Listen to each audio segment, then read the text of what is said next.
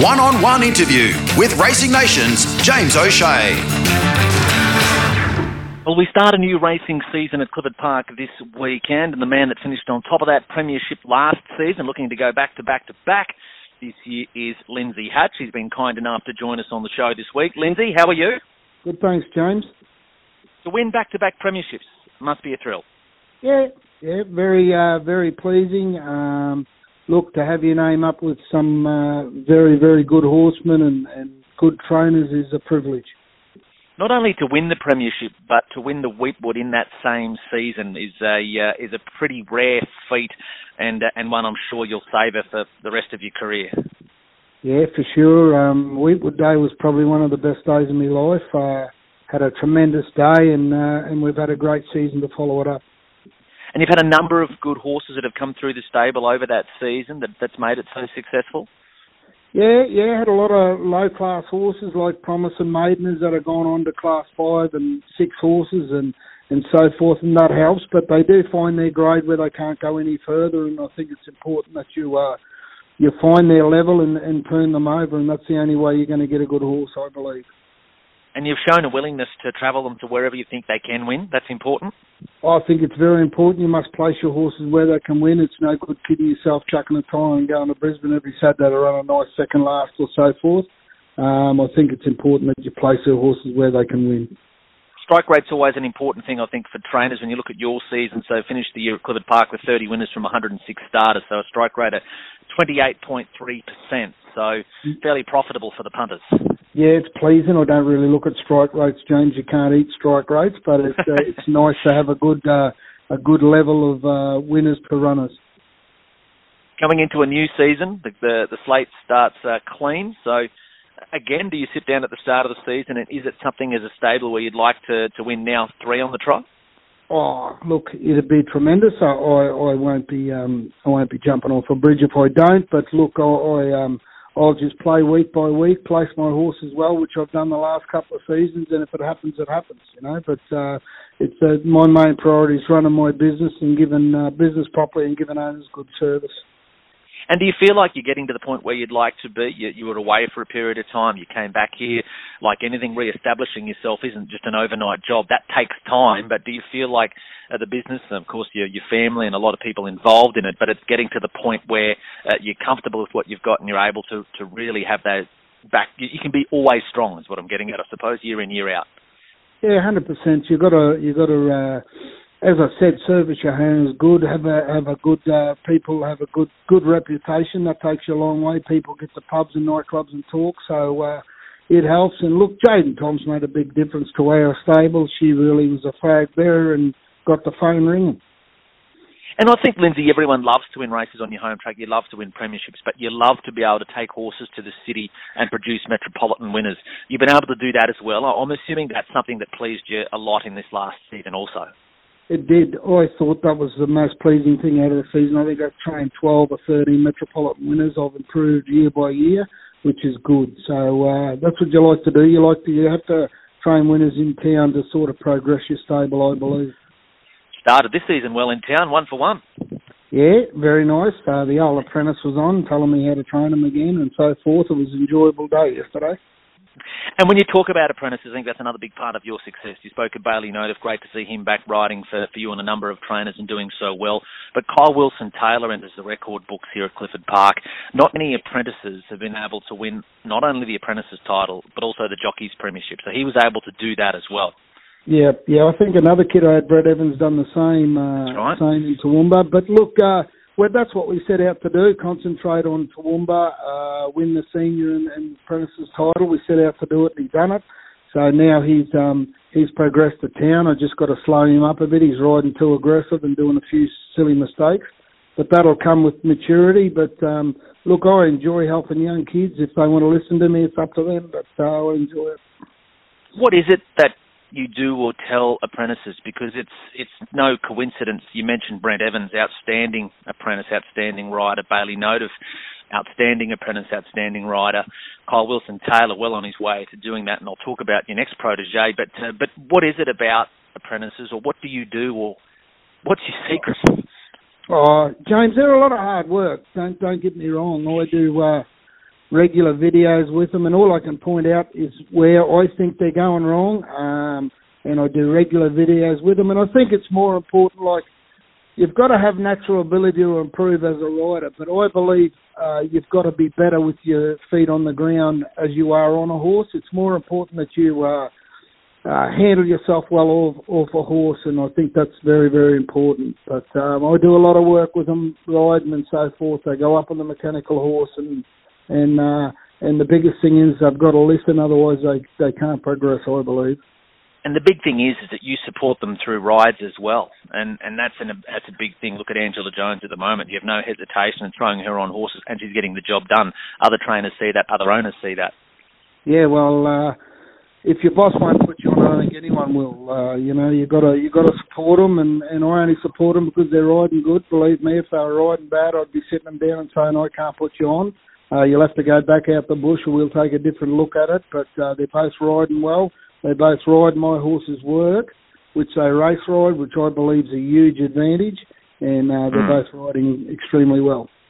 Now, Lindsay, the name Lindsay Hatch is beside the name of those of those winners, but I know for you, family is very important to you, and a number of people, Family First uh, does a lot in your business to make hatch racing what it is.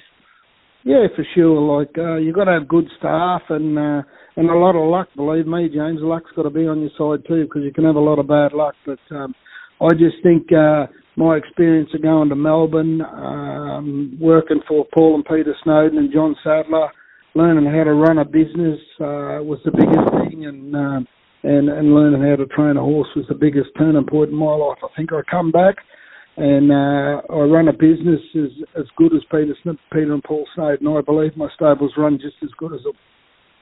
And the results are coming at the moment. Now let's have a look forward to this season. I mentioned before your new young apprentice, well, not necessarily new, but the one that's really burst onto the scene, Angela Jones. You, you talk about uh, setting them down and talking about the right moment to come to the provincials. Now, Angela came to the provincials a while back. You obviously sat down, reassessed, and said, "Look, I think we need to go back to the bush." And since she's come back this time, um, well, three kilo claim won't last long. Yep. Uh, look, uh, Angela had her first day race riding. She had four rides at Dalby, won three of them. It was the worst trip home from the race. I thought, what am I going to do here? Because it's uh, although a brilliant start to a riding career, it can go either way, you know, like uh, having four rides and riding three winners. So she handled it good, and I just let her run for about six or eight weeks and was watching her rides. We were going over briefly, and then uh, then I hauled her in one day at uh, Gatton. She rode three terrible. I told her I was embarrassed. She was apprentice to me, and uh, we had a big, not a big blues. She takes it in. She listened to me, and look, from that day on, she has not looked back. And anything hmm. I talk to her about, you can see she goes and tries to do it the next day riding, and that's what's making her jump out of the ground and improve. She's um, race riding with using her head, and uh, she's riding really, really good. I think she's got an outstanding future. Riding winners not only at Clifford Park, we saw her ride them at Sunshine Coast. We're seeing her ride them at short prices, long prices, from the front and from the back. So yeah. that's what you want to see in an apprentice. And, and, and well, what is it exactly that she has improved on or that's made her take that next step?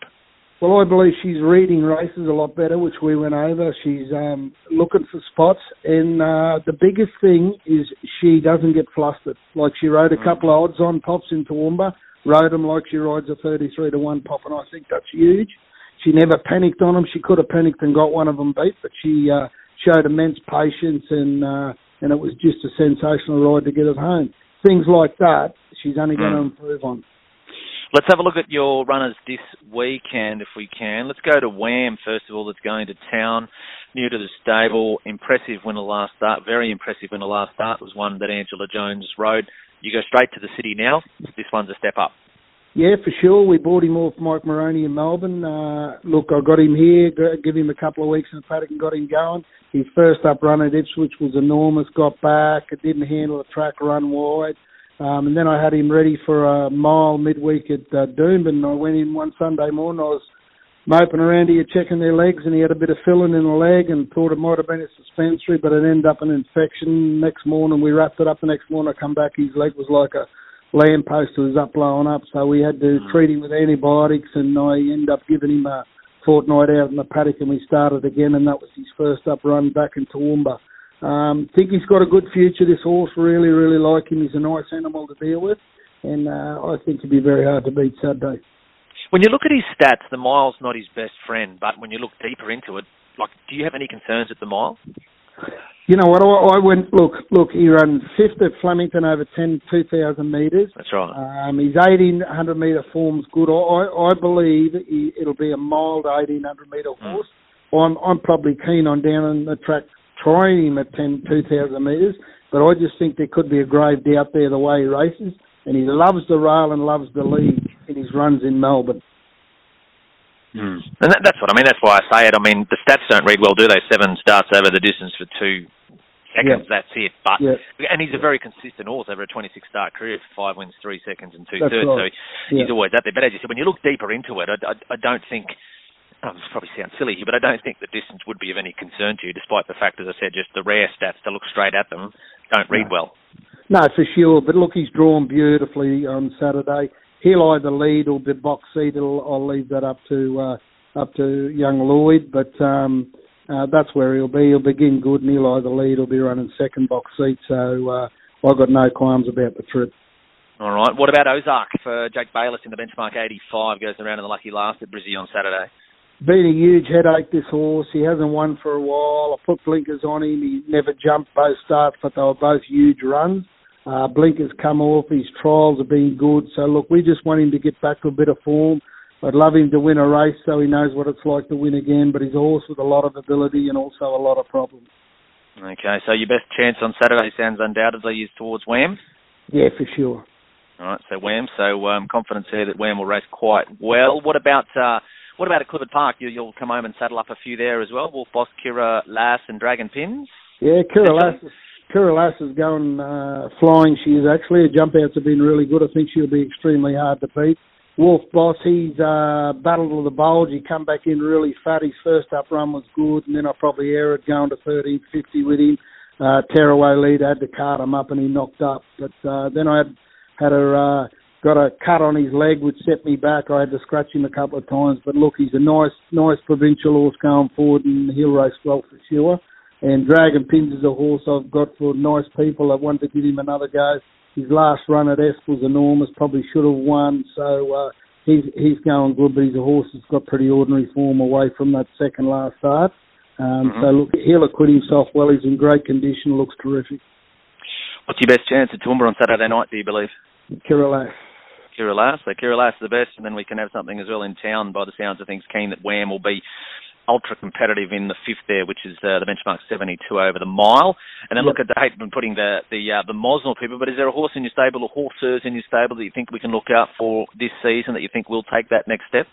Uh, got a lot of unraced horses, uh, James. I bought a horse from uh, Melbourne called Whittle, very well bred Mhm. horse. Um, he went and had a break, come back. He's uh, he's an extremely nice horse. I think if the followers uh, follow him, they'll uh, be collecting. All right. So Whittle. Yep. as you know. So Whittle, all right. We'll jot that one down in the black book and follow him. Uh, Lindsay, congratulations on what was an outstanding season just gone. We wish you all the best for the season coming up. Hopefully the good run continues this weekend. And as always, thank you so much for giving us some of your time on the show. No worries, James. Pleasure. You're listening to Racing Nation with James O'Shea.